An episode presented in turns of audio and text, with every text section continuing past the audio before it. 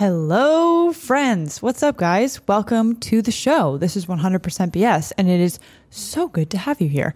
My name is Bella Solana, and I am also very, very happy to be here. If you're new to the show, thank you for being here. Make sure you subscribe wherever you listen to podcasts. Check out all the links listed in the show notes. You can connect with me everywhere that I exist on the online world Instagram, my email list, other places. And most importantly, check out the show notes so you can connect with my guest today. I'll have all his relevant links there where you can check him out, support him, etc. So, my guest today is Alec Zeck. He is the founder and executive director of Health Freedom for Humanity, which is an organization that unites people from all walks of life for health freedom. Alec really is just one of the most genuine people I've ever had the honor of interacting with. Uh, I met him at a at the Health Freedom Symposium, which his organization hosted um, a little over a month ago, and it was just an incredible event that really brought together, as the organization states, people from all walks of life really just united under this common idea. Uh, and so it's just, it was really, really cool to speak with him for almost two hours, just totally unfiltered. It was very fun. Uh, he's also one of the most censored people on the internet, which is surprising. If you you know, interact with his interact with him or listen to him, you'd be really surprised to find that he is that censored. He shares his story in this episode, and man, it was just really interesting. And uh, I've d- covered a lot of censorship on this show, so that was kind of fun for me to just hear about how it's so real, albeit you know unfortunate. Um, so yeah, you can find him on Instagram and Twitter. I'm going to tag him on all my social channels. So if you want to go find him, go to those platforms. And yeah, if you're familiar with Alec's work, I mean, he's just incredibly outspoken about preserving people's individual rights. His approach is very rooted in love and compassion.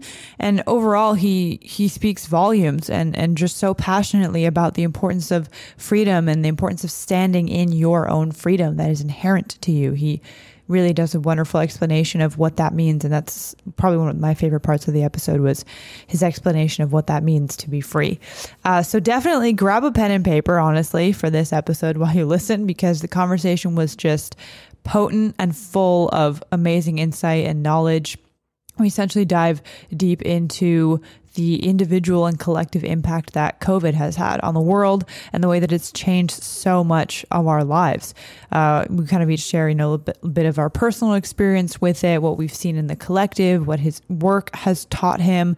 Um, and me as well. So, yeah, and I, I trust that you, as the listener and as this audience here listening to this show, that you have the capacity to hear perspectives that are different from your own and to just keep an open mind when listening. You know, we, um, I was excited to talk to Alex specifically because I knew we were very aligned in our approach overall. And so I felt like I could just really be myself while talking to him. And because of that, the conversation is so authentic and very unfiltered and just really fun in the end. We were, we were laughing uh, a good chunk of the whole thing. So it was great. And, um, yeah, I'm very appreciative of all you listeners, very appreciative of Alec and his time. Please, please, please support him if you can. I'll list everything in the show notes again.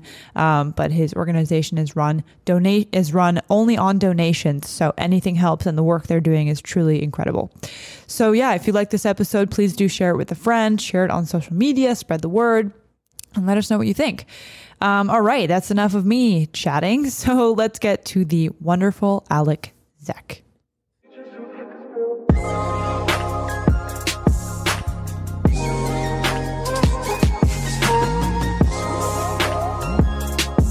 But yeah, the other week I I love the movies. Like I used to go before COVID, I'd go like almost every week. Like half price Tuesday was our thing.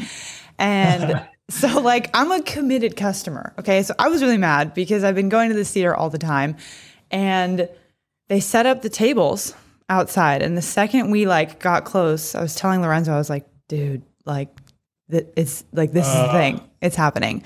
So I like ran over to like I like kind of we like walked back into the parking garage and I was trying to put together like bringing up my negative test. So I like walk up to them and they're like vaccine pass, vaccine card, whatever, with like ID. And I was like, I have a negative test. Is that fine? And the, you know, automatically they're like, no, it's not.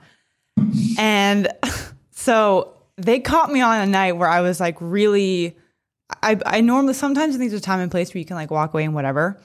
Yeah. But this time I was like, just starting to be logic with them. I was like, I'm, I have a test that says I don't have the thing that is so horrible that it can't be inside this building and that's not enough. They're like, no, sorry, it has to be a vaccine test or vaccine well, card. and that's what's so funny though too, because like like according to their logic, again, the a person can be inside there and test positive and supposedly have the thing, and it's completely fine. Right. Yeah. And I felt like in that moment, I knew that all these people also know deep down that it doesn't make sense. So Yeah. w- what I realized it wasn't. I'm actually so glad this happened to me because I I felt like it was timely also too before talking to you because I was like the problem is not that people the problem is not like the tyrants whatever you want to call it. It's that people feel so disempowered that they can't do anything. And I was telling like the manager guy, there was a line forming behind me, which I was like, honestly, bring on the audience for this. And I was like, telling this guy, I was like, this is a, first of all, like, I don't think this is legal. Like, you hold the power right now to let me inside. Like, you're the Yeah. one between me and the door. This is your Yeah. choice. And I was like, do you think that this is the right thing to do? And he was like, you know, like didn't didn't know what to say. And the other two people were also like very flustered. So I asked him, I was like, if the government told you tomorrow that you can't let a person who practices XYZ religion into the building, that you would follow it. And he was like, yes. And I realized there, I was like, I was like, okay, this is not like, he knows it's wrong, but they think that these rules and the mandates, all this bullshit is like that they have no choice in it. Yeah. And that's what I've been realizing is like the problem here is people are they're just disempowered. They don't understand that they actually can make a difference. Like they actually this is a choice. Like it really is. All it would require right there is all those people who feel deep down within themselves that this is wrong to just say, I'm not doing this anymore. Like that's it, like that's simple. They don't have to be belligerent. They don't have to be attacking. It's just, hey, we're not doing this anymore. You're welcome to come inside. That's all it would require. yeah. But they're just scared, I guess. Like, I mean, to be For fair, various reasons. And it's also like that, like when you're operating under the shell of a company, it's really easy to just pass it off to like, hey, I'm just I'm just doing my job. And then that person can pass off like, hey, I'm just doing my job. And even gets all the way to the top where it's like, oh, I'm just doing what the government tells me to do. I'm sorry. It's easy to pass off any responsibility onto someone else. Yeah. Yeah. And that's, it's actually what I'm experiencing at my company right now, which I'll decide later if I keep this in or not. But just, just because it's interesting and like has all been just a fascinating learning experience and like what is happening on the individual level with people and the culture and like whether it's disempowerment or if it's just some people don't care and like I don't know really what to do with that information either, right? But so I have like my situation is the leadership feels that the right quote unquote right thing to do is to ask people to show proof of vaccination or you have to get tested daily, which would mean like three Oh times a week. goodness. Yeah, and at first I was like, okay, I'll think about it. Like, you know, maybe I, I won't choose this as the hill, whatever. And then I thought about, it, I was like, I'm not gonna like voluntarily make myself feel just like dehumanized and have to prove to you my wellness to come into the office and not be perceived as a threat. And it was honestly an amazing experience because I had an opportunity to say like to the leadership, like, no, this is awful. I don't believe in this. Good I'm not you. Yeah. participating. Thank you. I mean, it was like, I don't know. I went back and forth because I feel like people are just told, just just put up with it here. It's okay here and there. Like you know, you have people who are well-meaning. They don't want you to make the wrong impression or whatever. And I'm like, but I'm not going to be like lukewarm about segregation and discrimination. Like that to me is not something to just be like, Yeah. "Mm, like sorry, it's like kind of inconvenient, but whatever. Yeah. But like, so with the leadership, right? And I think a lot of people find this kind of relatable is like there's people who either don't don't have an opinion, quote unquote, so they like just think they're they're just trying to do their best. Everyone's telling them this is what you're supposed to do. The government, the, the media, the propaganda, all that stuff is telling everyone this one story. And so it feels like if you stray from it, you're gonna be disliked or you're not gonna be a good leader, right? So it's really hard because I don't want to we don't want to like evangelize people right we don't want to like go out and be like i know better and so you must follow me because that's the same shit it's the same pattern the same exactly and so i'm i'm really curious in your experience like how you've figured out ways to speak to people who are very much of the opposite viewpoint. Let's say like they're very pro mandate they're very like this is the one way we have to do it this is the for sure solution to this so-called pandemic. Like how have you found ways to either change people's minds or get them to like question what's going on? Like how, how has that been mm. for you? Well man this is a loaded question but uh the first thing is seeking to understand where they're coming from. Like actually trying to put yourself in their shoes given you know their upbringing. And obviously you can't go there with each person to dissect like oh how are you raised? Like this is and that. But you can get a general sense of like the information that's been impressed upon them um, their perceptions based on their experiences even if or or if they've been so conditioned and propagandized to completely distrust and not even recognize that they have their own observations and experiences. But it's it's seeking to understand all of that and understand like be in their shoes of why they are thinking the way that they're thinking right?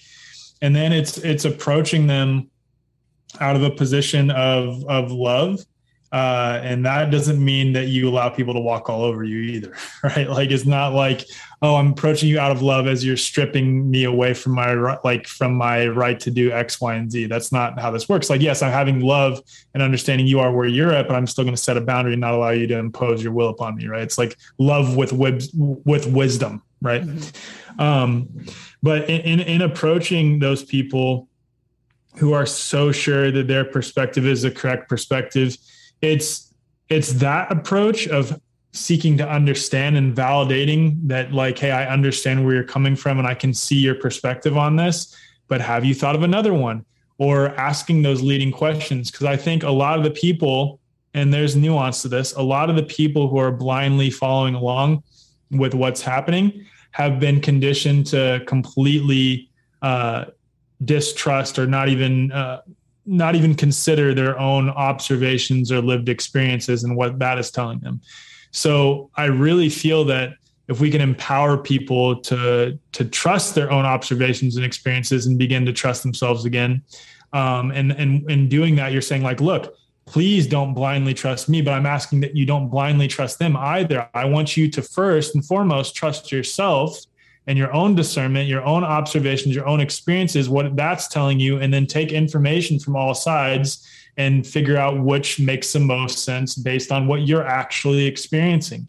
And I think, again, 99 times out of 100, um, more often, again, more often than not, I can't say 99 times out of 100 because I don't want to put an exact figure, but more often than not, people will understand, like, wow, I am discounting my own observations and experiences. I have been blindly trusting. And then the last thing is how that helps shift their perspective or could help shift their perspective is that they see one side that's constantly saying, you must do this, you must blindly accept and follow what I say. You must not listen to yourself. You must not listen to people on the other side. If we can be the people that say, you must listen to both sides. You must trust yourself. You must be open. And even if you have a perspective that is diametrically opposed to us, we completely welcome you into our community with open arms. The more that we can do all of those things, the more that we can actually have an impact on the people who cannot see right now. I think I'm open yeah. to being wrong on that. No, I I am I totally agree with that and I've found the same thing in my experience is what tends to work. And I think that's because I know for sure you, and I, I would also love to hear more about your story uh, in a bit, but when you have an experience that you changed the fundamental way you look at something. For some people, it's health. For other people, it was realizing the media is lying to them. For other people, it's realizing like politics is really a lot of theater. Like there's all different things that yeah. when you can fundamentally change it because you went from one view to another, you understand that the way that that happened was something that changed internally. Like it wasn't another study. It wasn't another like guru person who said like this is how things are you like realized it. And so, yes. yeah. And so I, something that like, again, from own experience from, and then from other people, like family members, friends who've had those shifts, like I think that that is the solution because again, like you're, the dynamic is like you said, one person is telling you, you have to do this. This is a rule. This is okay. And this is not okay. And the other group person idea is like, what do you think? Like, what, what do you actually think is the answer? And so it's like, I think people try to argue and say, like, oh, isn't one group, you know, like a pro this, anti whatever? And it's like, no, we're literally just saying, like, I just want you to actually think about it. I want you to choose. I like I want you to filter everything through your instrument here, right? There's the heart, the gut, mind, emotions, all these things that piece together.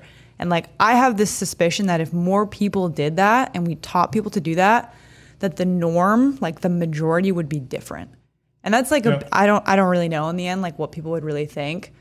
But it doesn't matter though, because at least they're like learning to actually think and uh, trust their own inner faculties to, you know, form a perspective on any given thing.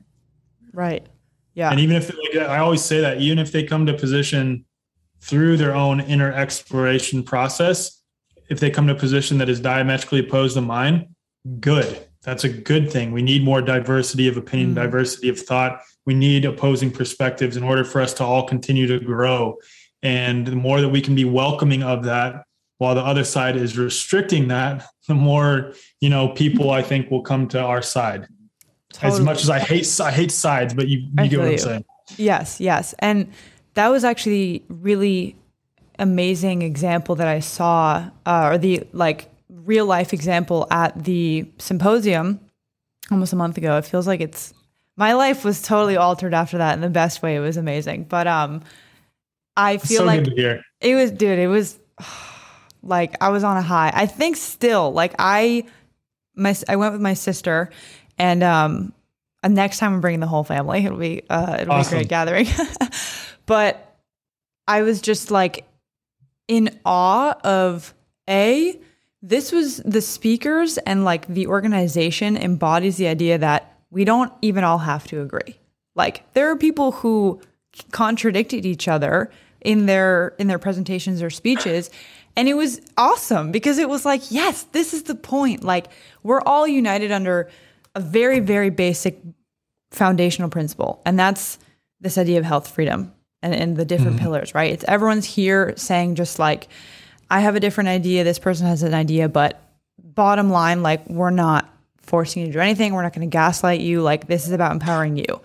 And exactly what happens off of that is this legitimate, like, community where people do disagree and it's important that they do because that's what fosters yes. like the innovation and the conversation and the pushing forward of new ideas and it's not just like this vanilla everyone's the same and like we all agree with each other because that wouldn't be the point either like that's not even the mm-hmm. goal so no. it's like did you ha- how was how was putting together that event in terms of like finding certain people i know that um there's kind of certain like some leaders of the movement, whatever you call it, definitely have like different styles. And I think there's a good reason why um, I think a lot of people look to you as a big leader because you have a, to me, a very calming like presence that's not the furthest you. thing from belligerent. And I'm fascinated by it too. I actually want to talk to you about this. I have a lot of random things that I'm just so curious about. But good. This is good. um, because it's just interesting how someone becomes the perceived leader, how how people gravitate towards a certain kind of person. And there's something there's not really a formula to it, but part of me does feel like it's the type of individual who is incredibly authentic, but authentic in the sense of like you're not being rude. There's there's a time for for boundaries, there's a time for standing up for yourself, but it's always coming from this very very deep rooted love. Like this genuine love that you can tell when it's there when it's not with people. So so for the event, how did you kind of go about like finding and creating the panel and what was the goal in general of what you're trying to create? So that is a good question. This is good because this is my first time I'm really like reflecting on this. Oh, um, when it came to picking speakers, I literally just went with. We had a planning team, and you know, people would submit like ideas on who speaker should be, but um, I will say in many ways, like I don't want to say I took dictatorial control because that's not the case. And I don't think anybody on the playing team would be like, Alex just said we had to have these people. It was very much like, hey, what do you think about this? What do you think about that? And I I uh had my hand in picking most of them. Um and I just went with what felt right. There was some people that we asked that could not come, and so then we filled those in with other people. Uh, but I just it, I just went with what like my gut felt I who I should pick, and then the cooler part was like stringing together who speaks after who and who speaks first. Like I was very meticulous about like who speaks where mm-hmm. because I wanted that diversity of thought, but not like having one person that says something that's diametrically opposed to this person right after each other. It's it's that like this person speaks and then this person the day after has another perspective on what that person said. So it's like not so obvious that it's conflicting, but it's still offering you both perspectives, right? Um, but then string them together where it's like, you know, I put Billy DeMoss on day two uh, when I knew people would be tired a little bit and uh, wake you up a little bit when when when he speaks. So I, I was very I crafted that very intentionally. Um, but for what was your the other part of your question? It was like um, I think I was like, how did you? Oh, in terms of people's different styles of like how yeah. they like, you know, speak about their their perspective and it, whether or not it comes from some like some people are a bit more like aggressive and like fiery than others. Some people kind of embody more of like the calming, like just this is what I think and that's it.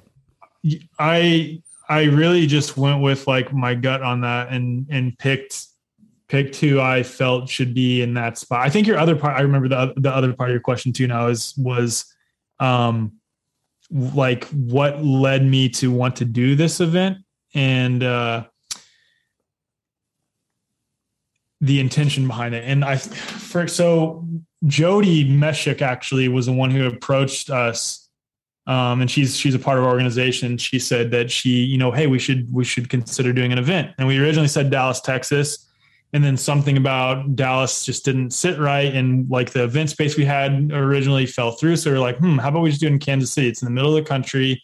Like I live here. We have a few speakers who could drive here that we want, like Ben Tapper, Asia Muhammad, uh, Dr. Lee Merritt. Um, why don't we just do it here? So we decided on Kansas City, and then the the intention for the event was to be a very solutions and community focused event. Like that was the entire purpose of it, right? To although we are speaking as you know, it's like a health conference, which can be very boring. You know, can be like a very boring thing with a bunch of crusty ass old white people who wear suits. And uh, we, there was some of that there, and that's okay. We wanted to stray away from that being the thing. That we wanted like this to be like a community building, like like dancing, singing, but also having that empowerment, but also willing to talk about really dark shit. And there was some speakers who talked about some dark ass shit, like Dr. Carrie Madej, but then also tying it into like where we're headed as humanity and and and sort of manifesting and I won't even say manifesting, actually acting out um, in real time what that looks like to be together in community of like-minded people who are also extremely diverse and where they come from, their their culture, their religion, their race, their socioeconomic background, like people from all walks of life in one space united just under a shared belief that belief in freedom essentially just just freedom to express freedom to choose. And uh, i think we accomplished that. I think it was it was, it was really incredible to see. Yes. I it was it's interesting because going in with uh, my sister on the plane right over, we were like, what's it going to be like? Like, what, what's going to happen? Is it going to be like just like, I think a lot of people were probably a little nervous because a lot of us hadn't connected with like, you know, people in this movement, at least who are all on the same page. And the first thing I remember was like, oh, like it was just a breath of fresh air. I was like, oh my God, we don't have to pretend. Like, we don't have to like tiptoe and like, oh, like, do they like, are they aware that whatever, you know, it was like yeah. you could just come in and be yourself, which was incredible. And the solutions oriented piece was also, I think, what probably lit a fire for a lot of people for weeks afterwards is like, oh, there's things happening. Like we're going to be okay. It seems like there's a lot of hope yeah. here.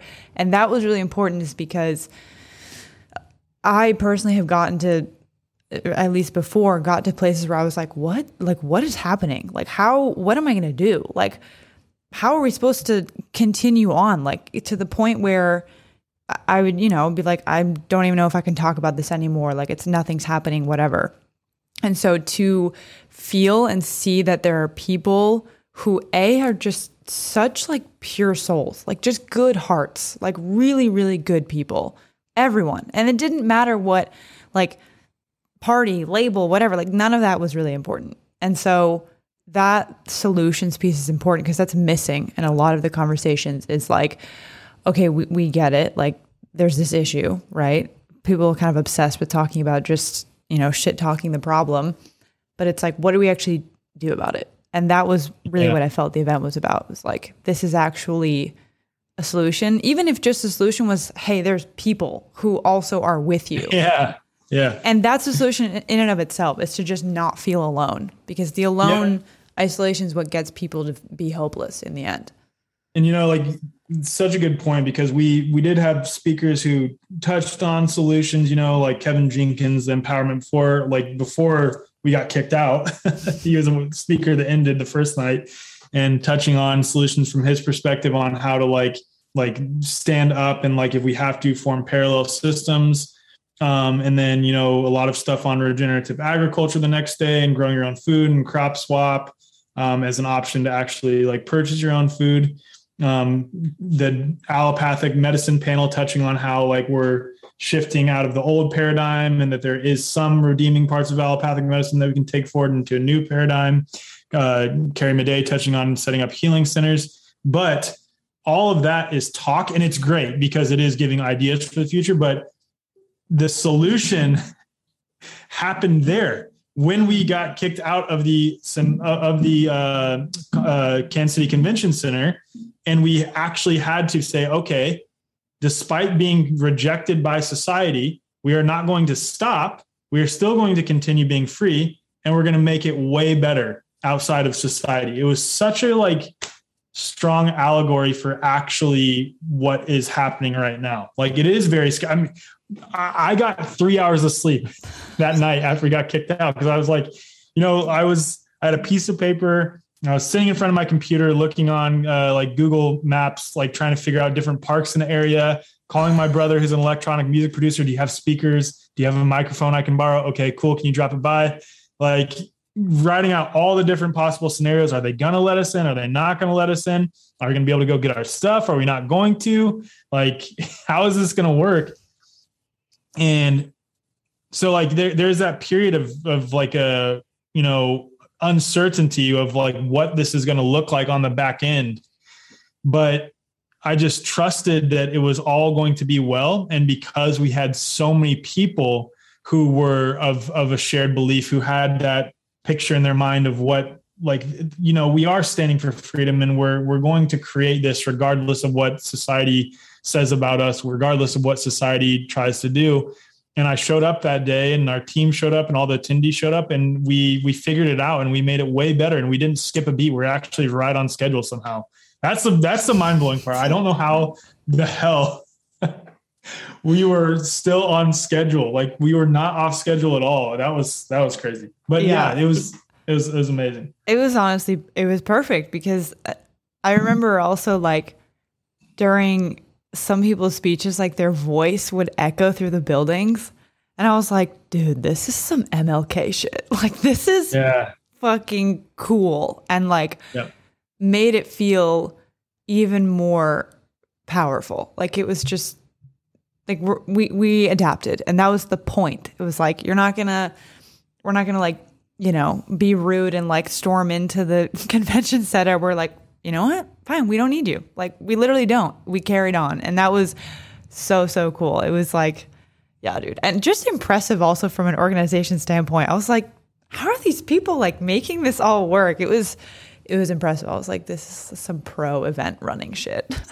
And it, you know, like it all just happened like fluidly because we had, you know, in our minds, like, okay, the event is going to go on and it's still going to be okay. Like we had, we are holding that in mind. There was a piece of me that was really fucking scared, I will say, especially because I was like, oh my God, 750 people are relying on this right here. Um, how am I going to figure this out? And we, we did. And it was, it was, it was beautiful. It was beautiful. For sure. Yeah. Um, so you're, I think, one of the most heavily censored people on the internet, maybe. like I only know one person who's been censored and deleted more than me. Who is that? Can't say his name because he's the oh my God, COVID nineteen. He's COVID nineteen vaccine reactions on Instagram, Okay, okay. um, and he had. It's it's also just crazy because uh, so so he had a, he's on his eleventh account now, eleventh or twelfth, and he uh, all his whole the whole point of his account was literally just to share screenshots of other people's testimony after they got the shot. That's it. Like people's actual personal testimonies. And he's been deleted 11 times. Um, but yeah, I think aside from him, I'm the second most censored person on the on Instagram and Facebook and what have you. It is so crazy. And it's funny because I was reflecting on one of the things that I I used to do whole episodes of this podcast on. I do like solo episodes. And I would cover like censorship because I early on, starting in like November of 2019, when I first had the idea to start the show. And one of the things I want to talk about was censorship because I it's one of those things that I just see it as such it's such a problem, right? And it's funny because at first it wasn't happening to the degree that it was now where now like it's almost like a joke because I can't even cover it's not there's nothing to cover. It literally just happens all the time, right? And so it's funny because the thing that clued me into starting to question the COVID narrative was so it was this whole started mid March, right? I was actually really, really scared because I, I almost didn't fly home. I was supposed to go home for a week f- for fun, for something, and the office got shut down. And I almost canceled my flight home because I was like, I was like, I'm gonna die. like this is not Oh, okay. yeah. Like it was terrifying, right? And I, everyone's saying it's like a lung thing, and I had like a collapsed lung my freshman Which year is college. totally understandable at first, which is totally Yes. understandable at first. Yes, yes, When you don't I- know what's going on. Like that make that totally makes sense. Yes, exactly. Right. I don't I always reflect on that. I'm like that made sense. It was completely new. I had no idea. And Yeah. like I listened to I think Joe Rogan had this guy Michael Osterholm, I think his name or something on his Mm-hmm. podcast and this guy was like 10% of the population is going to die. Like this is really bad. Naturally, I was like, okay, I'm, I literally need to stay home like this is horrible. Yep. So whatever, do the whole two weeks inside. Fine, everyone was on board, and then I like fly back to San Diego, stay with my boyfriend and his family because I was like, I don't know when I can fly home, whatever. So it's April rolls around and people started to like piece together and share on social media like this isn't lining up. Like the CDC data is uh, being manipulated or like hospitals are getting an incentive to report a covid case like all this stuff. And i was like that's really fucking weird. And so then i noticed that there was this youtube video that got taken down after it had like 5 million views. And it was these hospital like doctors or something that essentially just called the narrative into question and it got removed. And I was like, Two dudes, right? yes, hmm Two dudes that worked at urgent care in uh, somewhere in California. I know who you're talking about. Though. yes, yeah. yeah, This was like, like one of the first things I got censored. And then I also heard that WhatsApp was limiting um, the amount of message forwarding to stop the spread of misinformation. So I hopped on my podcast and I was like, guys, something is afoot here. And I was like, these lockdowns don't make sense. Like people were starting to say how lockdowns are causing more harm, whatever. And I was like, also the information's being censored. Like, what the fuck is up with that? And this yeah, was yeah, yeah. April last year. And it got so out of hand. I mean, like literally this I could spend hours, days collecting how much censorship there is. And it's crazy how out of hand it's gotten. And with yeah. you, it's so fascinating. I, I, would love for you to talk about just like the first time you got taken down and your experience just like on that side of things to mm-hmm. show mm-hmm. like, like this is a real thing that's happening and it's really yeah. detrimental. Like it's not in our favor. Oh my God. Okay. So um the first the first time that I got deleted, up to that point, I had exclusively, like exclusively shared uh, my po- my posts were very data driven at the time, and they sometimes are now too. But at the time, they were very very data driven, and I was exclusively backing up everything that I said uh, with a caption where I got the information from, and it was usually from a government database or a peer reviewed study. And so when I got deleted the first time, first off, I was like, when was that? When did you get first? I think it was the first time was January or February. I don't remember if because one of the one of the ones that that prompted my account to be to be deleted. I think this was the second time. I'm on my eighth account, so it's, trying, it's hard to recount. But I think the first time that it happened. Oh no, the first time that it happened, and this doesn't count. I'm not counting this as one. The first time that it happened was in like October of 2020 and it was myself my mom and like like 80 other accounts got deleted all at once.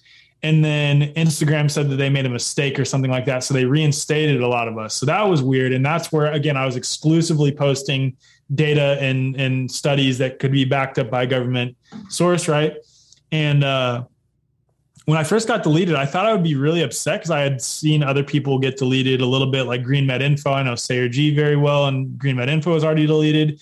I thought like, wow, that really sucks. And I got deleted, and it's kind of like a weight off my shoulders. I was like, ah, I don't have to do this anymore. so at the time too, I didn't have Health Freedom for Humanity yet, so like I didn't have like a I don't want to say I have a responsibility to be involved in this space because I can all, honestly just be done and go do whatever I want at any point in time. I, am allowed to do that, but I didn't have that like weight of an organization on my shoulders, right? So I was just like, oh, this is great. I can go do whatever I want. I don't have to do this anymore. Um, but I, I wasn't really upset. I wasn't. It was crazy, and I think people's response was like, "Wow, Alec." being deleted that is really strange because even even some of my friends who didn't agree with what i was saying saw that i was backing everything up that i said every single thing that i said i was backing up with the source and that actually made a lot of them question like wow there's something more to this if he's being deleted on this and then i was reinstated and then deleted again when the guardian wrote a hit piece on me and health freedom for humanity and then i've been deleted so many times ever since but it's it's funny because I don't I don't really think anything of it. There is times where I'm like frustrated because I'm like, wow, I could had I never been deleted the first time, let alone eight, I could be reaching 500,000 people easily with with my with my reach. Um, but I know that as long as a message is continually getting out, that's what's more important. And like us being deleted and me being deleted eight times and how many people are being deleted that are you know essentially telling people to think for themselves and not asking for people to blindly trust them i think i've been very clear like i don't want anyone anyone to blindly trust anything that i say i don't want anyone to outsource their power to me um, i think the more that people like us are deleted that actually causes a ripple effect where people who were not speaking before are like holy shit this is crazy now i'm going to speak so it's like where they cut off one head, they create like five more immediately. And then the other cool thing about that is with Health Freedom for Humanity, we have so many so-called influencers, I guess that's the only word I can think of that are a part of our organization that when one of us gets deleted, all the other ones just share our new backup account immediately and then we grow back up to a portion of where we were at before anyway. So I mean this the censorship is is is crazy, but it's not surprising. It, what what is crazy? This this when this happened, and this this is sort of a testament to how amazing it was that we even still had the event, let alone have you know 750 give or take a few people at at the symposium in Kansas City. Was you know up up to this point, I had been deleted five or six times, and we're talking now around August, September ish of of this year. So like two months before the symposium. I was on my sixth account. Uh, we are we planned a live stream like an IG live, like an IG live live-a-thon. That's what we called it. Where we had seven of our speakers being interviewed by seven other speakers from the symposium with the Health Freedom for Humanity Instagram account, who at that time had fifty thousand followers or something like that, and that was our third Health Freedom for Humanity Instagram account. And five minutes before we're supposed to start the live stream, our Instagram account's deleted. Katie Dierico, who's our deputy executive director, her personal account was deleted as well because like her account was tied to the Health Freedom for Humanity account because she was the one doing the stuff on social media. Even crazier though is her husband's account, not even on the same device, just under the same like Wi-Fi. Her husband's account was deleted as well. My account was deleted. My mom's account was deleted. Several other people's accounts were deleted, all in that same time frame. We made a backup Health for Humanity Instagram account right there because we still wanted to do the IG live-a-thon grew it to 5,000 followers in like three hours. It was deleted. And then, so then I made a backup. And later that day, YouTube deleted us, deleted Health Freedom for Humanity without warning. Three days later, Eventbrite removed our event from their platform and they were holding on to $30,000. So it was like very targeted. All these entities who are supposed to not be communicating with each other, Instagram, YouTube. So that would be Facebook, Google, and then Eventbrite. I don't know who owns them.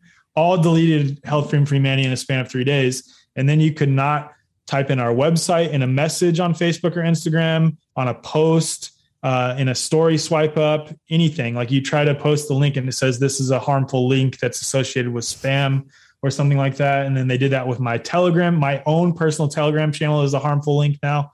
Um, but then so I made a backup account. We did not make a new uh, Health Freedom for Humanity backup account. I made a backup account, grew to 25,000 in like a week, was deleted again.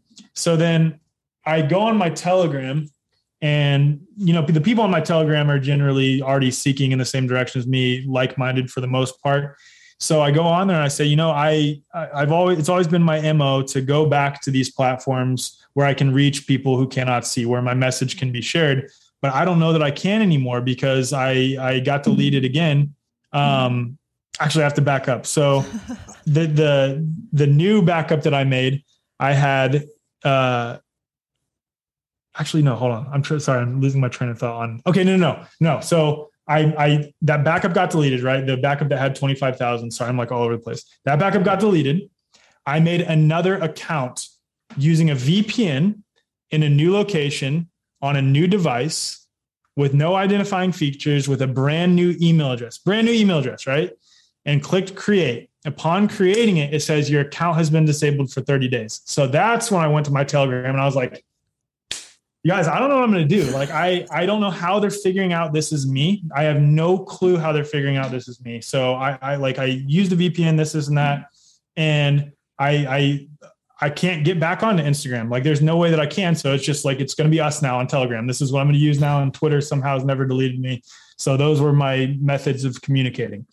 And then one of the people on that video that I made commented like, "Hey, did you have your camera covered?" And I was like, "There's no way. Like there's no way." So I did the same thing. Again, we're in Colorado at the time, new location on a new device, a device I've never used Instagram before on. Make another brand new email address. Uh, go to create an Instagram account, but I have my camera covered, right? I have my camera covered up and it worked. It allowed me to create an account with my camera covered. And I thought maybe that that was a fluke. It really freaked, it didn't freak me out that bad. It was more so like, holy shit, but not like scared, just like, wow, like why me? Like what? I'm just some 29 year old random white dude. My wife was really freaked out. she was really, really freaked out. Um, we actually like, total fear trauma response got in our car and like drove two hours away and went out to eat just because we were like are they like tracking us here what's the deal and they probably are i don't know but um i know for sure that that is what happened because Katie, our deputy executive director, she had been trying to make her own accounts and everything, and it wasn't working for her. She was using other people's phones and somehow would figure out that it's her. So then she covered her camera using a VPN and all that and made a new account. And she was able to make a new personal account. And then to confirm again, and, and there, it's like the, the algorithm is not always working or something because I do have two phones now. So I have to use Instagram only on this phone. I tried to do like even with the camera covered, camera cover, VPN, all that on this device to make our new Health Freedom for Humanity Instagram account. And as soon as I click create, it says account has been disabled for 30 days.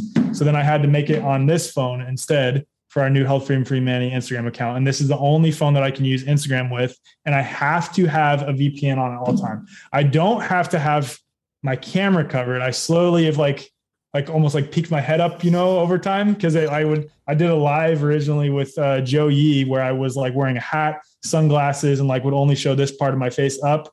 Um, and I've slowly like kind of like, is it safe? Can I be okay? I can show my face. Yeah. But I have to. It has to be on this phone, and it has to be with the VPN. And they do clearly have facial recognition technology, but it only works sometimes. So I don't know.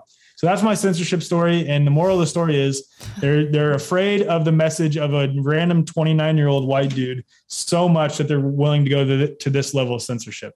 And it's because I am just a 29 year old random white dude who is willing to share his authentic perspe- uh, perceptions and empowering other people to do the same thing. And I'm doing it from position of love for the most part, and and and you know telling people to trust themselves. And that message does not um, does not fit the narrative of a super far right leaning Trump supporting cons- conspiracy theorist that's belligerent. Like you, you yeah. notice that not all, but but most of the accounts that are large and have been able to stay on these platforms. And again, that's not all. I have a lot of friends who've not had their account deleted that are not this, but most of them are coming from a political perspective, are are belligerent and attacking towards people on the other side, are um, wanting people to blindly outsource to them. And that fits the description of what the mainstream says a so called anti vaxxer is. So, of course, they allow that to continue and grow on their platform. Anyone who does not fit that mold or any organization who does not fit that mold needs to be gone immediately. They cannot be on the platform. I just threw up all over you. So, hopefully, that made sense. no, it's all good. I'm I'm uh, a bit familiar with. I love hearing it every time because it just like reconfirms just like to me it's I try to think about like okay, if someone were to ask me what's like one thing that like really hammers it home for you that like things are not as they seem just to put it simply, right?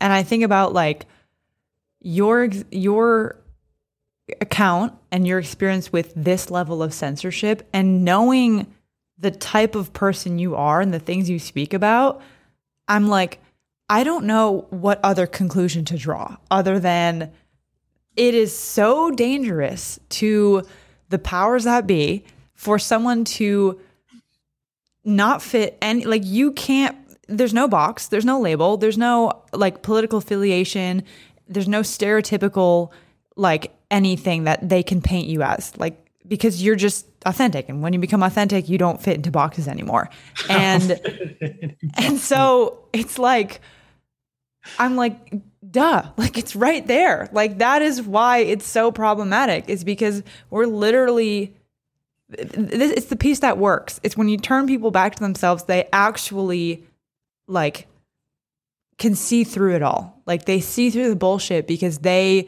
are so trusting and they understand the power that they have and that is not profitable. You can't control people who understand that they are free. You can't mm-hmm. make money off of healthy people. You can't, like, it all falls apart because all these systems are built on victimizing people and making them tethered to the system so that they yeah. feel like they can't survive without it. And like yep. your message is just simply a threat to that. And it's like, yeah. And, and it's even more threatening because I'm not telling people to attack the system or, you know, mm. and, and that's what they want. They want more of that like belligerence towards the system. And like, am I calling out the system? Absolutely. Absolutely. Raising awareness to all the flaws within the system. But more importantly, I'm not telling people to like attack the system or beg the system for freedom or ask the system, ask mommy and daddy government to acknowledge, like, please give me my freedom back or please see that I am healthy. I'm not doing any of that. And our organization doesn't do any of that. We say, no, no, no.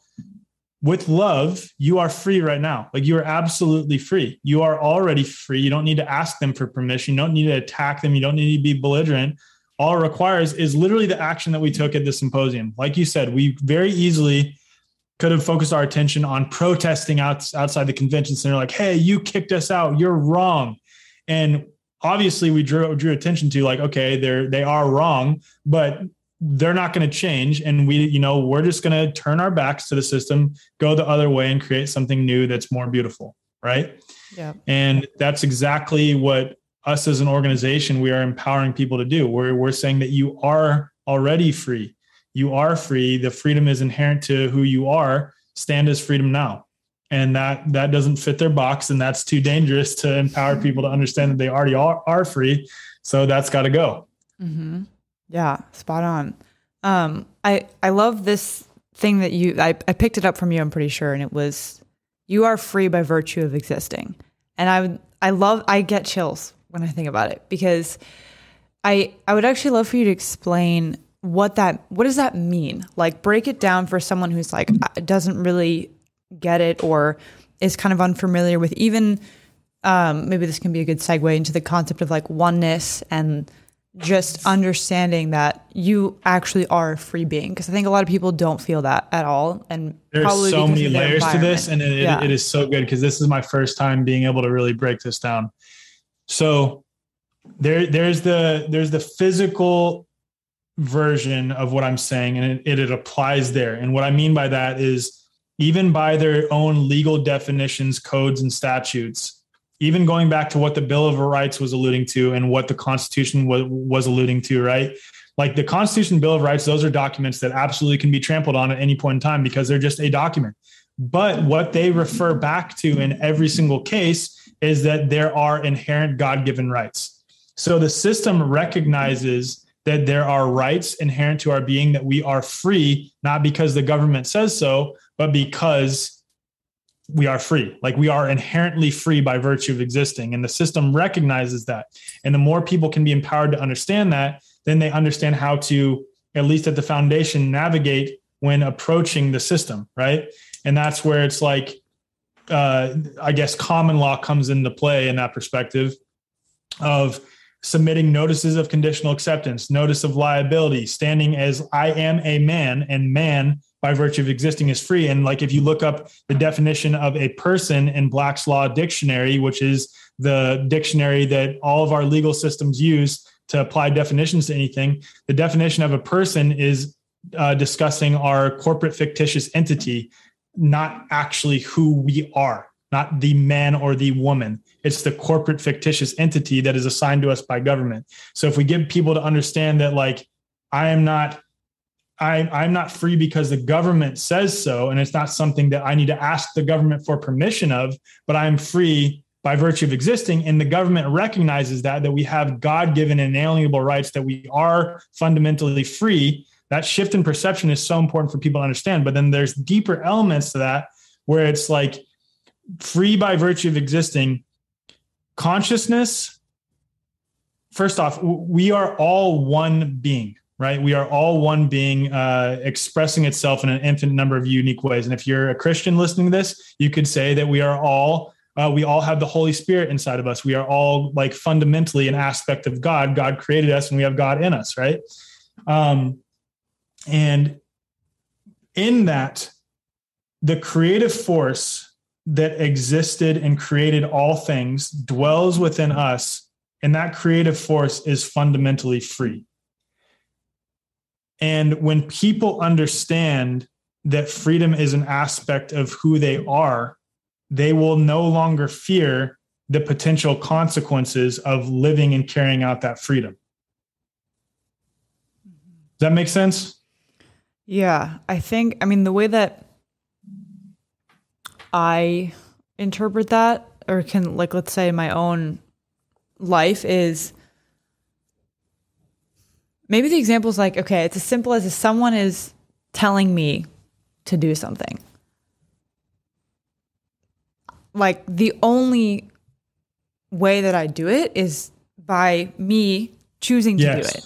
Something like that's a basic example is like and I think there are extremes because people like to bring in like ex- historical examples where people were like severely, like literally, like let's say slavery or something, and that's a whole Yep. different thing. But let's say for now, today is like I literally just do I can do what I want to do. like I don't know mm-hmm. how to explain other than that. Like if there's free will. Like if I actually do not want to do something, I don't have to do it. And the things keeping me in are really just okay, I need to make money own- and yes. yeah, but those are all like you can Well, and work even when it comes, I'm I'm thoroughly convinced that even when it comes to, and this is like a more esoteric, uh, metaphysical notion, but I and I truly think that this is true. I think that the nefarious actors behind this whole thing at the very tippy top know and honor free will because if they infringe upon free will, they uh, accumulate karmic debt in many ways, right? That's how I perceive it. And if anyone thinks I'm wrong on that, that's totally fine. But this is my perception, and I'm on your show, so I'm I'm going to share. So I think that at the very tippy top, like I said, that they are fully aware of the karmic debt associated with forcing anyone to do anything against their own free will, right? Which is why so many of the things that are happening right now are a function of us consenting to them giving away our own ability to to say yes or no and not understanding that again we are free and the choice is ours. So we're we're being conditioned to think that they are forcing us to do things. And yes they're making things more difficult right? But it is still our choice individually and collectively. Because like again if we all collectively had the same mindset of understanding that we are free by virtue of existing and stopped you know all like in mass petitioning the government like or petitioning our job like no you can't do this. And all of us just recognize like no i'm free right now. I say no to this. Like or i don't even can like there is no yes or no. I'm just like no like like i'm going to be free. I'm not i'm not uh, choosing non-compliance here. It's that i am free and because i am free i'm going to continue to be free. And if everyone adopted that same mindset right now the system would crash as is like the system would crumble and that's what i said in la not to go off on a tangent but this is an important piece because i spoke in front of 10 to 12,000 firefighters, police officers, uh, people who work for the city, um, uh, frontline healthcare workers in LA. And I was like, what the fuck am I going to say to 10 to 12,000 people that are about to lose their job? And I truly believe this. And this is what I said. I, I said essentially that, like, either we will force the system to change by overwhelming it, like the system as is is going to crumble. And that that will come by either us overwhelming the system and forcing it to change because we're all standing as free people now, or the system kicks us out again for standing as free people now. And then we go create new systems that again force that old one to change because it's like, fuck, like that system's Mm. way better and it's thriving. If we want to keep up with them, we have to change. So either way, the system as is is going to crumble. Um, and it will be really, really, really hard. And that's like going back to the the example with a symposium that like unknown period of 12 hours where I didn't sleep that was really, really, really difficult, not sure what's going to happen the next day. That was some tough shit, right? And I, I don't want to discount any or like even try to say that like that 12 hour period it fully relates to someone who is a mother of four that's about to lose their job. That's not what I'm saying here. I'm saying that when society is rejecting us, if we just continue to stand as free people, I don't want to say free men and women right now, the back end of that is unbelievably beautiful beyond what you could possibly imagine. And that's how day two was for the symposium.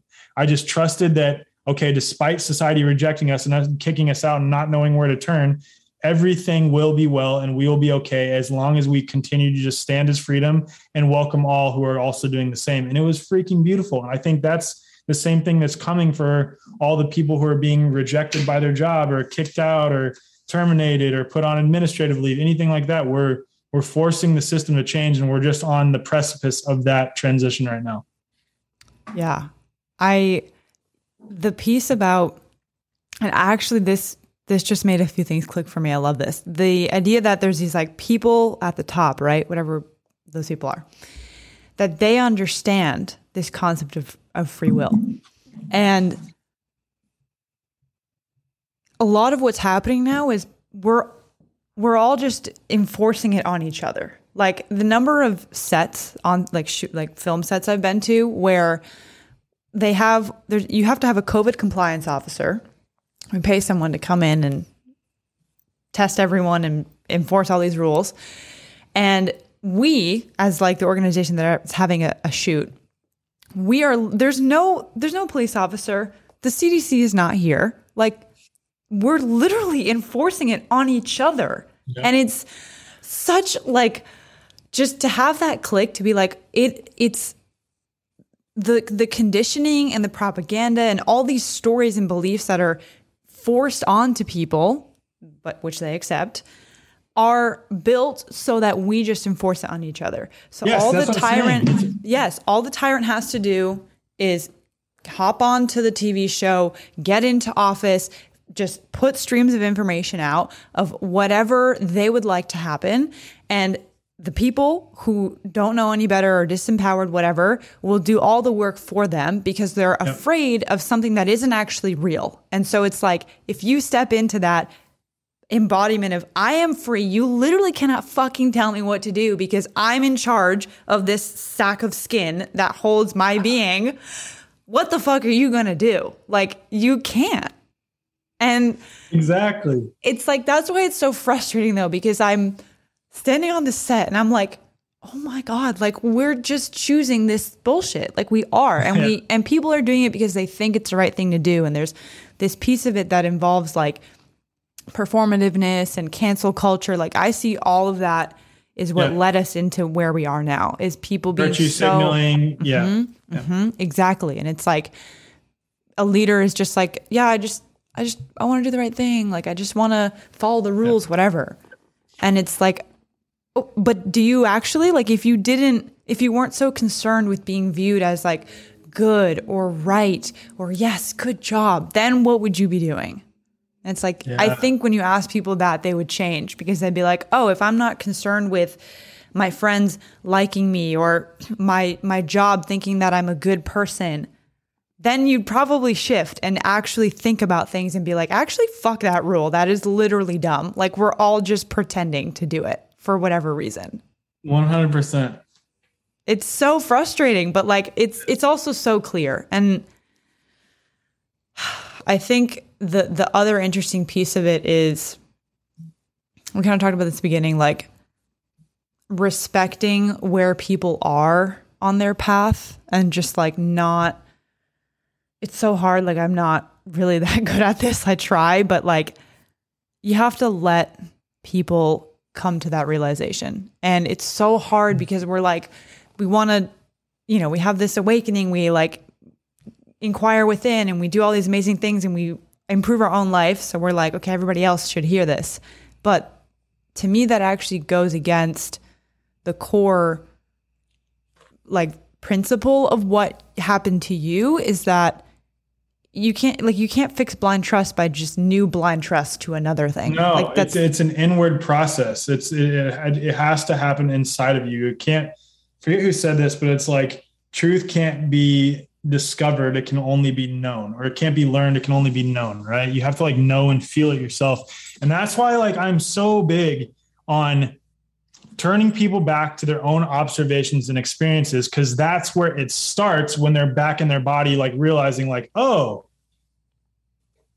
what's happening here is not what is ha- being told on whoa this is weird. This the tv what it's saying what the computer's saying what my phone is saying is completely different than what i'm actually experiencing in real time right now. Why is that because then that starts them on the journey back home the journey back to self the journey back inward is is at first understanding that oh i have these observations and experiences on the surface that are completely different because there's like layers, right? Like there's the mm-hmm. true like inward, like inside yourself journey where you're sitting and meditating and you're, you know, like for some people they go spend all their time in a cave and that's all they do for the rest of their life. That's like really inside the self, right? The individuated portion portion of the universal self. Um, but then above that is like just the actual experiential observations and and like actual lived experiences with your senses. And then now because of this digital reality we're in, there's a level above that. And the level above that is the contrived version of reality that is painted by media, that is painted, painted by tech companies, that is painted by government through the rectangles in our homes, the, the phones, the computers, the TVs. And then what makes it worse is because we've discount completely disconnected ourselves, or at least covered up those bottom two layers, the real ones, like the real actual lived reality, and then the inward experience, the inner experience, we've covered ourselves, covered those up to where we don't even realize we have them. Then we start projecting where the things that we see in on the TV, we actually trick ourselves into thinking we're seeing in reality, hmm. right? where it's like if we see on the TV, oh, millions of people are dropping in the streets, or that's how it's what it's conditioning us to believe, then we will go out and start looking for signs to reaffirm the, the truth of that. Until we get back to understanding that, like, oh my God, this reality that's being painted for us is not true reality. Reality's here right now with what I'm feeling, sensing, seeing, hearing. Like this is this is reality. Okay this is different than what the TV is trying to paint. And then that starts that journey back home. That's why it's so important to turn people back to their own observations and experiences because that starts the journey back home. Yeah. Yeah, exactly. Which is a double edged sword because I think that's why people are very resistant to that because it's hard to look at yourself in the mirror and be like, what am I?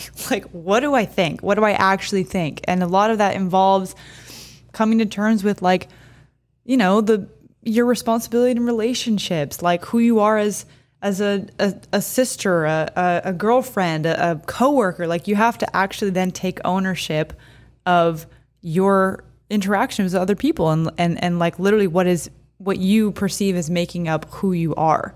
And it's really uncomfortable. And the easier thing is to just like pick the label, pick the group, and like hop in and be like, cool, you guys all like this and are praising me for like posting certain things. So I'm going to just do that. And it's like, yeah. how do you, that's why I think I, I try to like respect the idea because, you know, you've been through this. I've had this own experience where it takes a lot to, uh, to, to, to let go of your perceptions. It's a lot. Like oh it's no small thing. And, that's why I think you have to like keep reminding yourself, okay, I know that this is from a good place, but from my own experience, I have to let I have to a understand what I'm asking of someone. I think that's the mm-hmm. biggest thing is like you're asking someone to change the way they view the world and that's really uncomfortable because then not everybody wants to admit like there's a possibility that there's bad people or that people have bad intentions or that this level of evil is even possible because oh my god. Yeah that's too much for so many people it's a face. lot. It's a lot. And even like there's this idea that um i realized so i'm a big jordan peterson fan. He was actually a big part of like my awakening whatever you want to call it when i began questioning things um because i noticed the media didn't like him. So i was like i'm gonna read into this guy and see what's oh, up with that. let's see what this dude's about yeah. Um, but so he talks about, and Alan Watts talks about this too, like coming like basically facing your dark side mm-hmm. and like mm-hmm. understanding that you actually have the capacity for evil, like to be to to hurt others. Like you have that within you. And I think a lot of people are also in denial of that being a real thing and because they've been either like told they're a good person or they're getting praised and approved because of whatever like kind of costume they've put on that mm-hmm. the idea that they could possibly be capable of bad is not they're not thinking about that. And so I actually think if you admit that like we're very capable of doing bad things. And we know that hmm. because when we were kids, we like accidentally hurt someone or we didn't share it. Like it's simple things that you can see you're capable of it. Well, also, like that's the other piece too is part of facing your shadow is being able to actually go back and look at all the harm you had caused other people and acknowledge it right and make amends and make amends where necessary right like that's that's a piece that many people can't do because they like to go with the surface level facade um, of I am a virtuous person person because of I've been uh, you know X, Y, and Z things confirm it. These these worldly things. They don't have the they haven't gone to look at their own shadow and acknowledge and accept it right? First acknowledge then then accept that's where they are and those are the things that happened.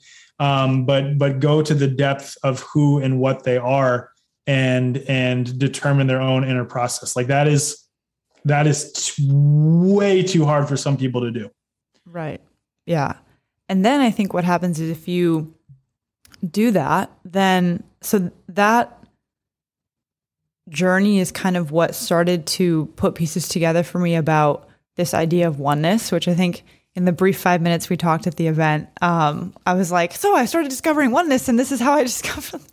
and so, but anyway, my point is, when you come to terms with like understanding the full spectrum of who you are and and all those things, then I think you learn that what you're going through and all these things that are happening in you and your capacity to hurt someone without meaning to is the same thing in everybody else. And like we it's like that idea of mirror projection like you might have actually just been projecting your insecurity your trauma whatever it is onto the other person and when you can understand that a lot of that stemmed from what's happening in you that yeah. for me kind of taught me this idea of like, oh, we're actually all really similar and we're all going through like I don't really know how to verbally explain oneness and I'm not really that like it, um I don't like understand it fully. I just kind of now have been start. I started to read Law One. Anyone like, does though. I don't think I know. This was like, how do you even put it into words? Like, it's more of a feeling. I think it's a feeling, really. It is.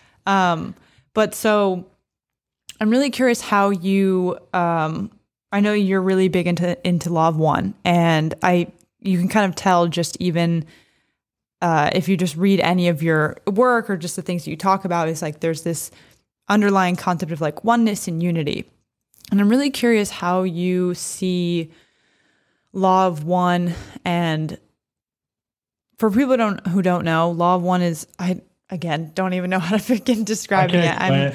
Yeah, please, please yeah. yeah, please explain law of one and then how you kind of oops. Oh, hold on one second.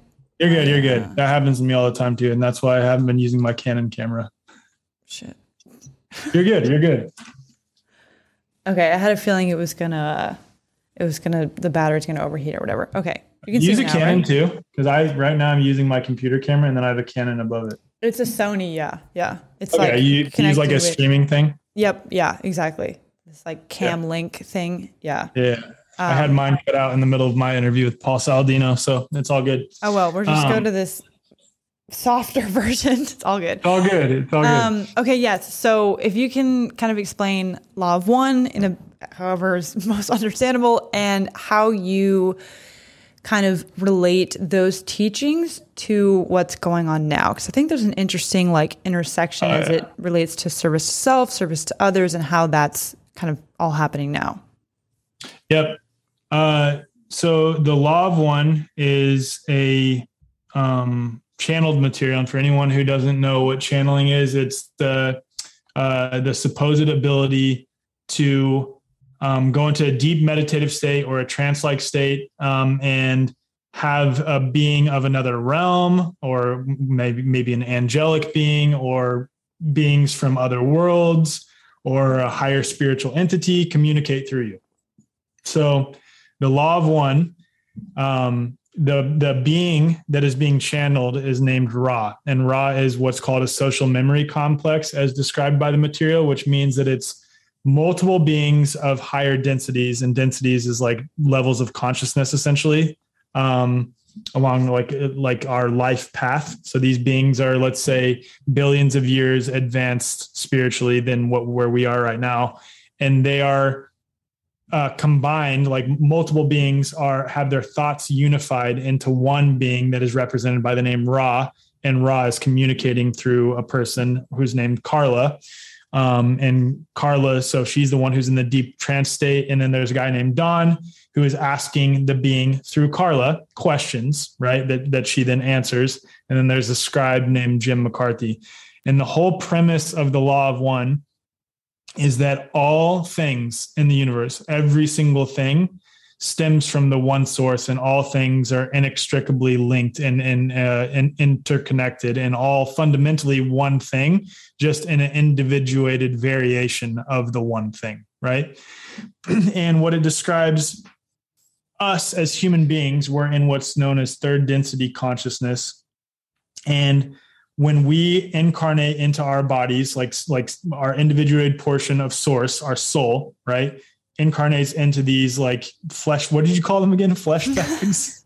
I think bags I called it a, yeah, a bag of skin. Our bag of skin. When it's we really incarnate nice. into this bag of skin, I'm oh my god, I really like that, and I also hate it at the same time. When we incarnate into this bag of skin, uh, we undergo a forgetting process of who and what we are. And what I mean by that is we don't have the full understanding that we are you know all fundamentally one being that is experiencing itself in an infinite number of unique ways for the purpose of soul growth and we go through that forgetting process actually to help the one source which we all are individuated portions of expand itself. And how that works is because we undergo the forgetting process and we have free will and we don't remember that we are all fundamentally one thing, then we are more authentically able to choose our day to day, I mean, literally every choice in our life, right? Because if we were born with the full understanding of who and what we are, we would never make a decision that would impose upon another because the, that other is fundamentally not other. It is just another aspect of us. So if we are causing harm to, or manipulating, or being deceitful, we're actually only harming ourselves in the process. And if we understood that, then we would never do those things. So we don't, we are born under that veil of forgetting. And then we are given free will, right? Free will to, to make every single choice for ourselves. And so there's a spectrum of, of, so I guess the two polarities are service to other which is the positive path.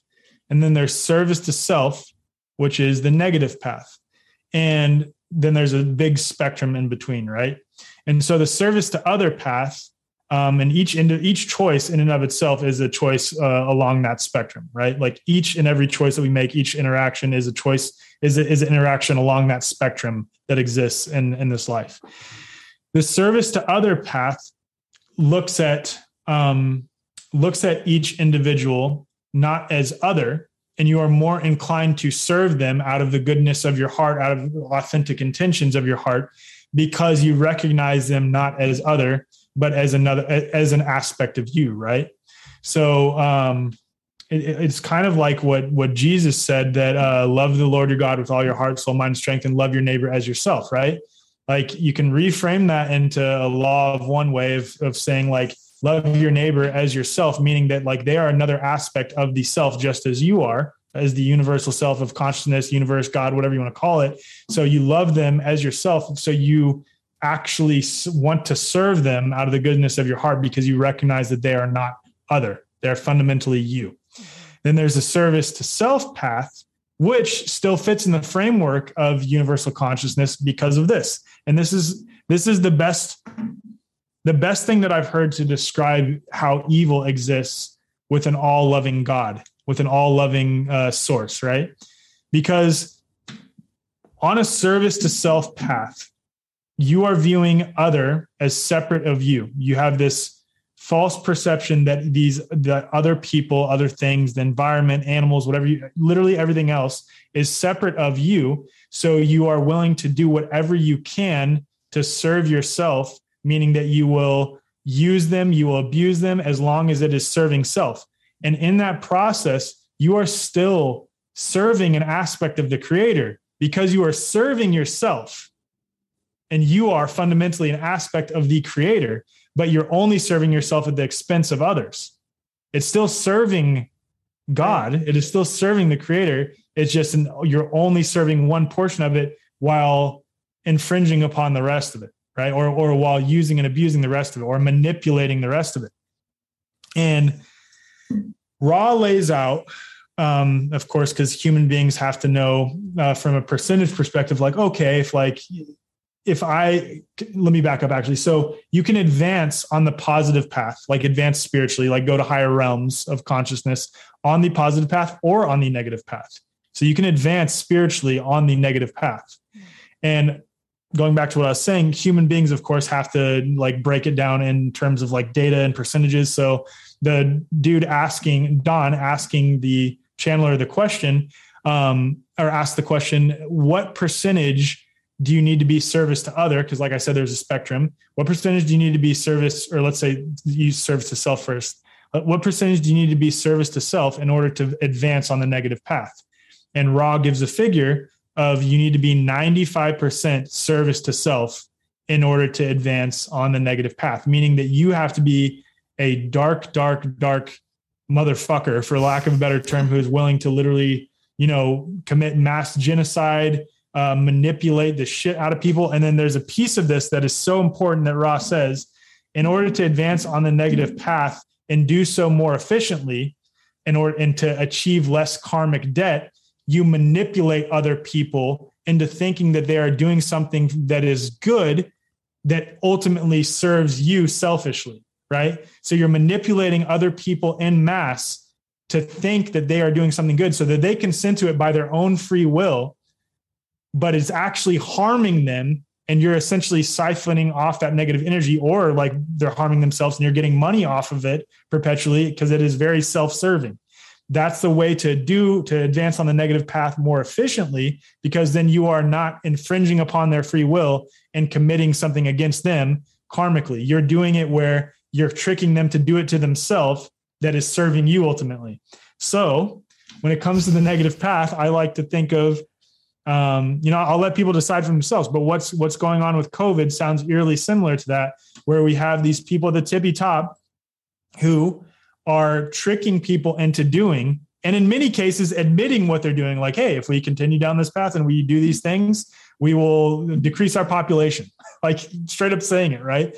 Um, are tricking people into doing these things by their own free will ultimately serving that person or that person's organization or uh, darker forces if you will more in the process and they've been tricked into thinking that it's best for them to do so so that that relates to this situation quite a bit. The other way that this relates to this situation on the flip side of things is uh, they also ask Ra what percentage you need to be service to other in order to advance on the positive polarity, like advance on that path in future lifetimes. Um, and Ra gives a figure that is that is so interesting to me: fifty-one percent service to other, forty-nine percent service to self which strikes me as balance, right?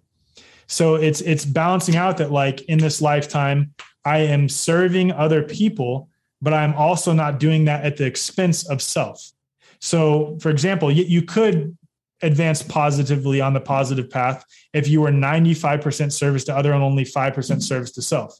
But in that case, you're probably making yourself a martyr, giving everything away to other people, letting people step all over you, taking 10 injections just to because you're willing to serve other people where 51% service to other 49% service to self says i will not allow you to impose your will upon me.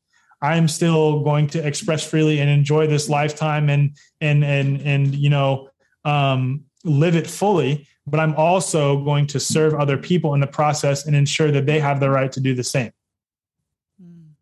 yeah. so that's that's the positive polarity or that's the percentage required to advance on the positive path according to Ra. Yeah. That's a really good explanation, probably one of the better ones because I it's it's really I think the piece of like there's this aspect of I guess the easiest way is like, oh, if you are taking care of yourself, that that can at first be viewed as selfish. And I always kind of view that as like if you are taking care of yourself and filling your cup, let's just say that I think that that then makes it so that when you serve others, you can do it from a better place. And so oh, yes. I like to balance it and say, like, to me, there is a piece of if you actually want to serve others in a meaningful way beyond like you said being like a martyr or just like becoming this blob of yeah whatever i just don't want to hurt anyone whatever. So you just Yeah. do anything. The balance is you you do need to quote unquote serve yourself sometimes which really just means maybe it's literally just eat well be well sleep well all these things. And if one of those things doesn't include following this rule or law or or this health decision that someone is pushing upon you if you saying yes to that thing is going to cause an uh, an unalignment within you that then when you're interacting with others you've built resentment or some type of negative emotion that's kept in your body you're actually going to hurt more people in the end because you've y- you're like not taking care of yourself. And i think that's the easiest way to understand why i think some people try to argue like oh if if this is about love and freedom like why why can't wh- why isn't it like doing your duty to get this thing or to follow this this rule?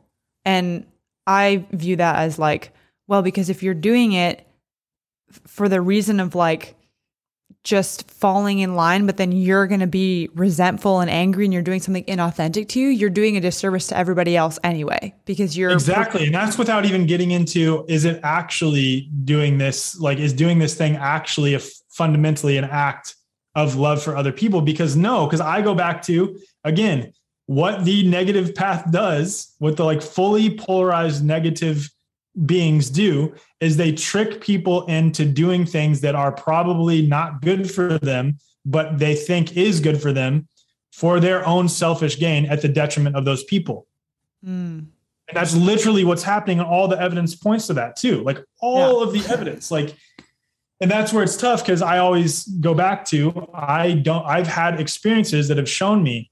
And sorry, I have like a light on my face Oh, because the sun is going down right there. it's fitting we started talking about law of one light and love is gonna is gonna get in here do like some sun gazing while I while I talk with you. Um, but it it, it I have the experience, I have the understanding to know that like I've seen the harmful effects of for like blindly trusting medical doctors. I've been manipulated, I've been gaslighted. I know what that feels like.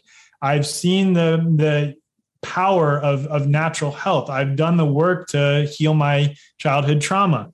And a lot of people haven't had those four things happen to them, or one or any of those four things, or maybe they have, and just in this life, they just cannot see. And ultimately, that's what I have to default back to is is compassion for them because they cannot see because they haven't had those experiences. So they do, they are the ones who, and there will be people who inevitably get tricked into thinking that they are doing something that is for their own good, but are doing something that is so detrimental to them and is actually helping these these negative entities. Yeah. Yeah.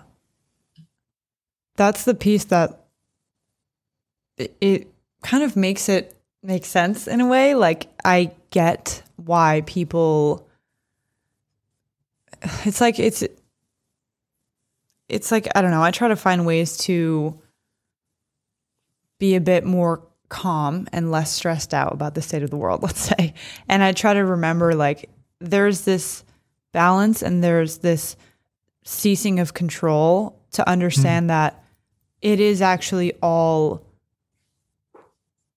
there's a balance. I don't know. Like you have to have good and bad. Like you have, You have to, have have, both. You have, to have both. it. That's the whole It's ultimately for us. It's only ultimately like so. If you think about it again from like the law of one perspective, right? For us, for for the purpose of of of of the total soul, source, consciousness, God, like growth of that, us as individuated portions of that, we come here, like I said, through the forgetting process. We're offered the spectrum. We see the depths of evil. We see it clearly. And because we can see that so clearly, we can also know the depth and and the uh, richness of of love. And like we see the the the polarity and the spectrum and the two polarities in the spectrum in between, and we can more authentically make a soul choice. We need those elements of darkness to exist so that we can see the full spectrum of choices available and make a more authentic choice for ourselves. And some people will choose the dark path. That's Like some people will choose the 95% dark path where they're literally like beating the shit out of people, but they play a role. It's not mm-hmm. excusing them or like saying like, oh, it's okay that they're, you know, committing genocide against millions of people or what Hitler did or any of that. Like not that's right. not excusing any of it. It's that we need to be offered that perspective so that we can see the spectrum of it all so that we can make a more authentic choice for our own souls. We need that piece. Yes, totally. And I mean, in your own life, think about you as growing up went through a lot of trauma and hardship, but that made like that is now the cause for like your incredible story of healing your trauma and now who you are today. Like it's because of all those things. And it's hard for people to express gratitude for the hardship but i think doing that is what shows you like this is what makes you. Like this is the thing that yeah. allows you to learn these opportunities. Like if nothing difficult ever happened you just you would miss out on all these lessons. Like you wouldn't be literally who you are today. Like it actually can't be anything other than balanced and perfect. Like amen. you got here somehow. And yes like a lot of bad things and tragedy may you might have gone through and you may still go through. But again we don't know good without bad. So you mm. have to like i think it's like like you're saying it doesn't excuse it but it more makes it easier to come to terms with reality and what is. Yes. And if you can acknowledge it and accept it, then you can say, okay, what am I going to do now? Like this exists. And tying that back, right? What was the thing that I said is best, the best way to approach another person, right? Mm. Is acceptance and understanding, having understanding of where they're at and accepting where they're at. And then you can approach them more effectively to help them see.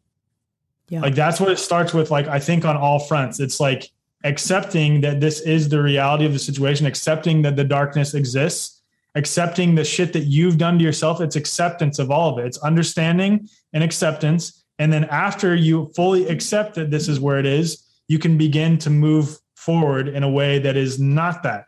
You can acknowledge that that exists. You can acknowledge where, where people are the way that they are, and then you can more authentically proceed forward. Yeah.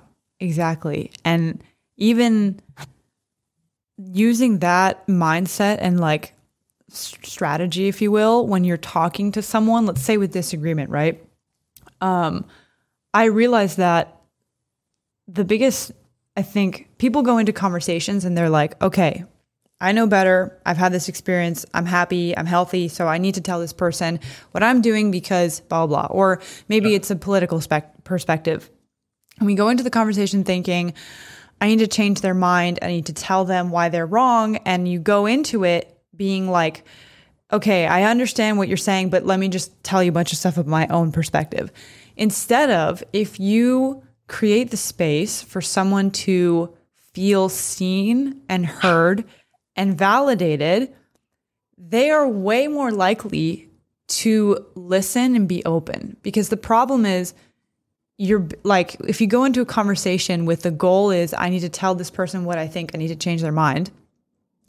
You're communicating to that person verbally and non-verbally that their value in a way is based on like these thoughts and their perspectives and and and what they believe. And so if you can show someone actually I accept you as you are. Tell me more about this thing. Like, I would love to know how this is your perspective and your life experience because, of course, we're not thinking the same because you have different life experience. So tell me about that. I want to know. And you yeah. create this like safe environment, safe environment that lets the person be like, oh, like I can just tell you what I'm thinking and there's no like ulterior motive where you're trying to manipulate me and change my mind yeah. because I'm so used to that, right? And then by acknowledging like you are you're just the way that you are and that's fine. Like I don't I'm not going to question your goodness, let's say just in most cases, depending on this belief you have.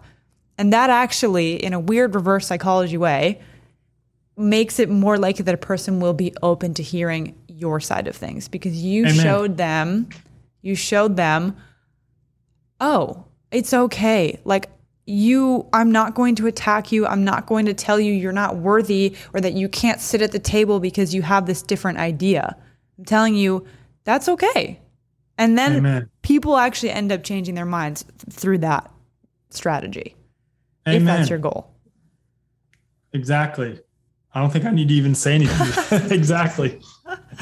Yeah, I mean, it's it all ties together. Like, I honestly am so grateful for COVID and all this shit, man, because like the amount of clarity and purpose and like things, light bulbs, things clicking for me that came together is incredible and would not have happened without this. And I think like it's exciting. Like we're getting, we're experiencing the biggest awakening of our time. Like that is fucking cool. And it started because we came to terms with it and we're learning all these things that are actually just truths that live within ourselves. Like it was already there, which is the coming home thing, right? It's like you you had to forget because you were meant to find it again. Like you can't find yourself if you weren't lost, right? Like the uh, idea was Yes, already exactly. there. Well, I even think about that like on our our souls coming here, like how fucking cool it is that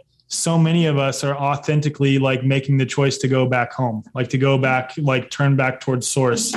Like we have all these odds, if you will, stacked against us, like so much negativity and bullshit and division and disease and distractions and perpetual fear. And dis- actually, no, not despite because all of that, and even again, going back to the law of one, the law of one backs that up. The more trauma, the more catalyst or opportunity to polarize one way or the other. Like that's what they always refer to as catalyst. And they say that extremely traumatic experiences are the largest catalyst, and it's catalysts for you to go this way or catalysts for you to go that way. And we're getting increasing amounts of trauma and catalysts, which is why there seems to be a split happening more and more in society because people are polarizing one way or the other more and more one way or the other and this like large group here of indifference that is in this like apathetic state not wanting to speak not wanting to make a decision kind of riding both sides of the fence they're going to be faced with more and more situations where they have to choose one or the other. And that's what's happening to a lot of people right now and that's why we see more and more people who were on the fence starting to speak out because more and more things are happening to slowly that are traumatizing to them that are forcing them to speak and it i mean shit it is a beautiful thing to witness so many people because of all of those traumatic experiences turn back home and start remembering that forgetting that we underwent mm-hmm. Yeah. Like just it's dope. Like I I just feel so and it was for me after the event it was really the past month has been so much gratitude for all the bullshit. I like to call it fuckery too. It's like honestly, thank you. Like fucking bring it on because the more like you're faced with it, then it's like another lesson learned, another opportunity to show up, another chance like you're Jocko Willink, he puts it perfectly. Every time something bad happens, he just says good. And so it's like, okay, your job is telling you this bullshit thing. Fucking good. Use that as an opportunity to speak up about something and get on a phone get on the phone with your manager, CEO and tell them how what you think. Yeah. Good. Fucking do it. Like shit's going down. Fucking show up. Like that's your chance. Like if you don't have it you're gonna stay the same. You're gonna stay in this state of comfort and fluff that is not gonna get you anywhere unless that's what you want to do then fine. But like if you're faced with those things there is always a silver lining and like a gratitude to be had for it amen amen Yeah. And so, in terms of solutions, we love solutions. What do you think?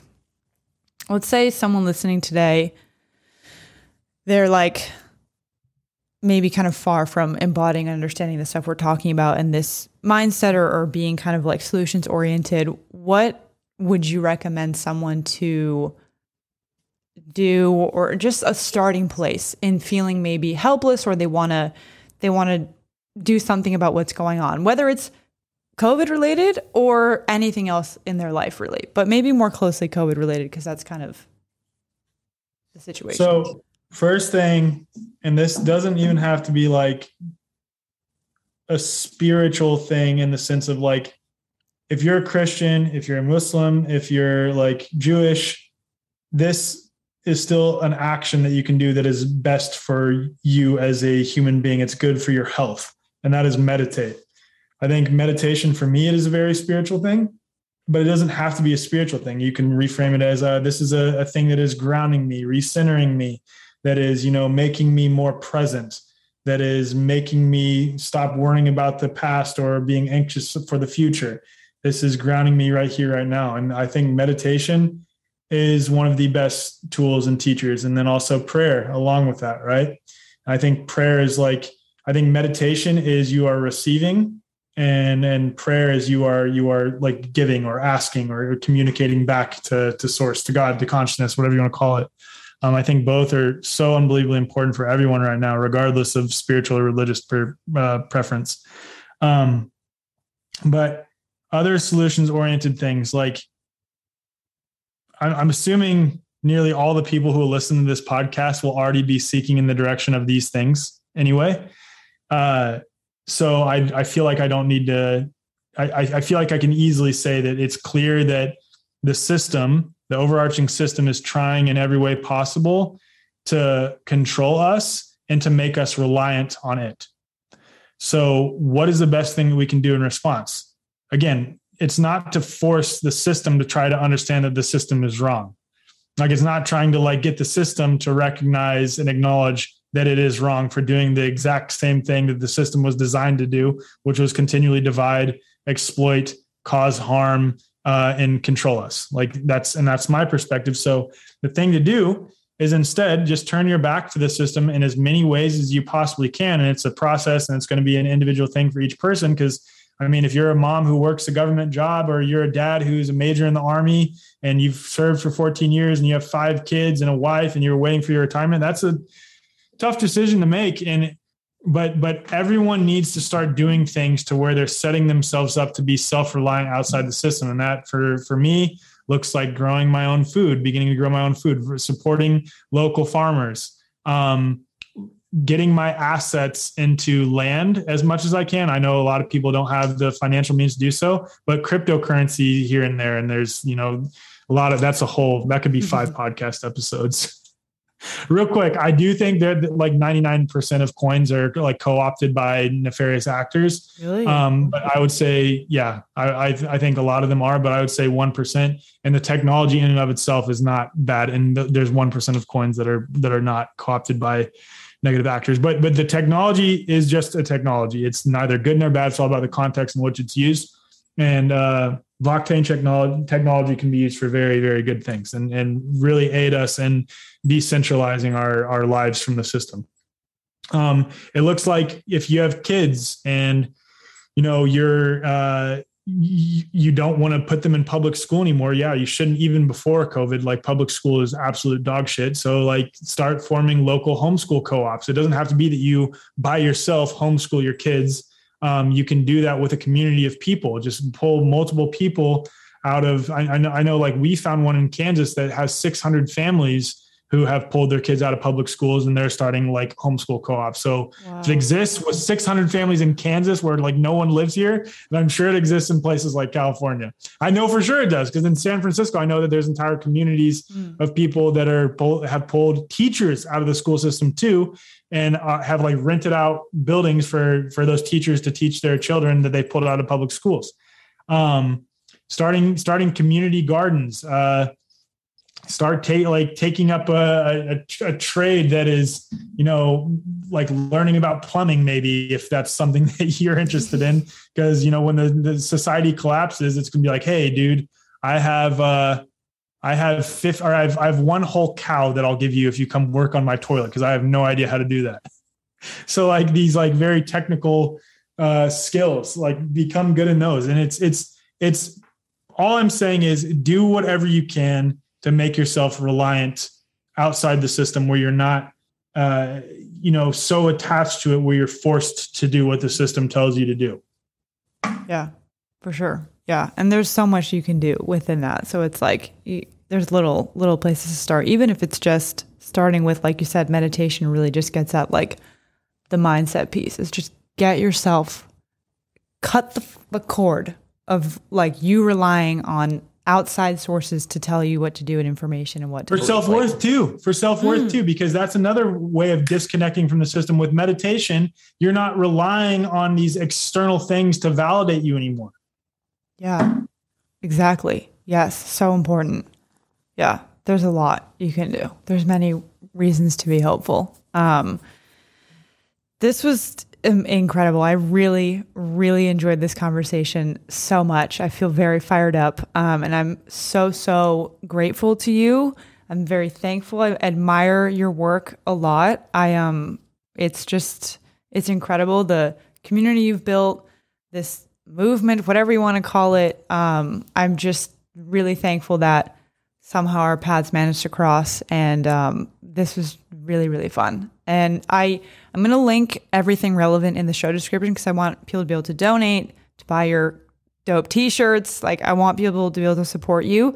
Um, Thank you. I can probably put your Telegram channel in it, hopefully. Yeah, put my Telegram because yeah. I've I've been like wanting not to put my Instagram because I feel like every time I've done that, it jinxes. And and what I mean by this is like several times or I've told the host my Instagram and they share it with their audience. Like a week later, I'm deleted.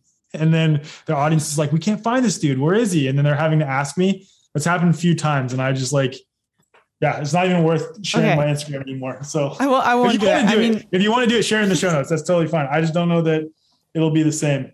Okay, The got it. You, is it fine to like if I'm like post clips and stuff to tag you, or is that dangerous? For sure. No, that's totally fine. Totally fine. Okay. Okay.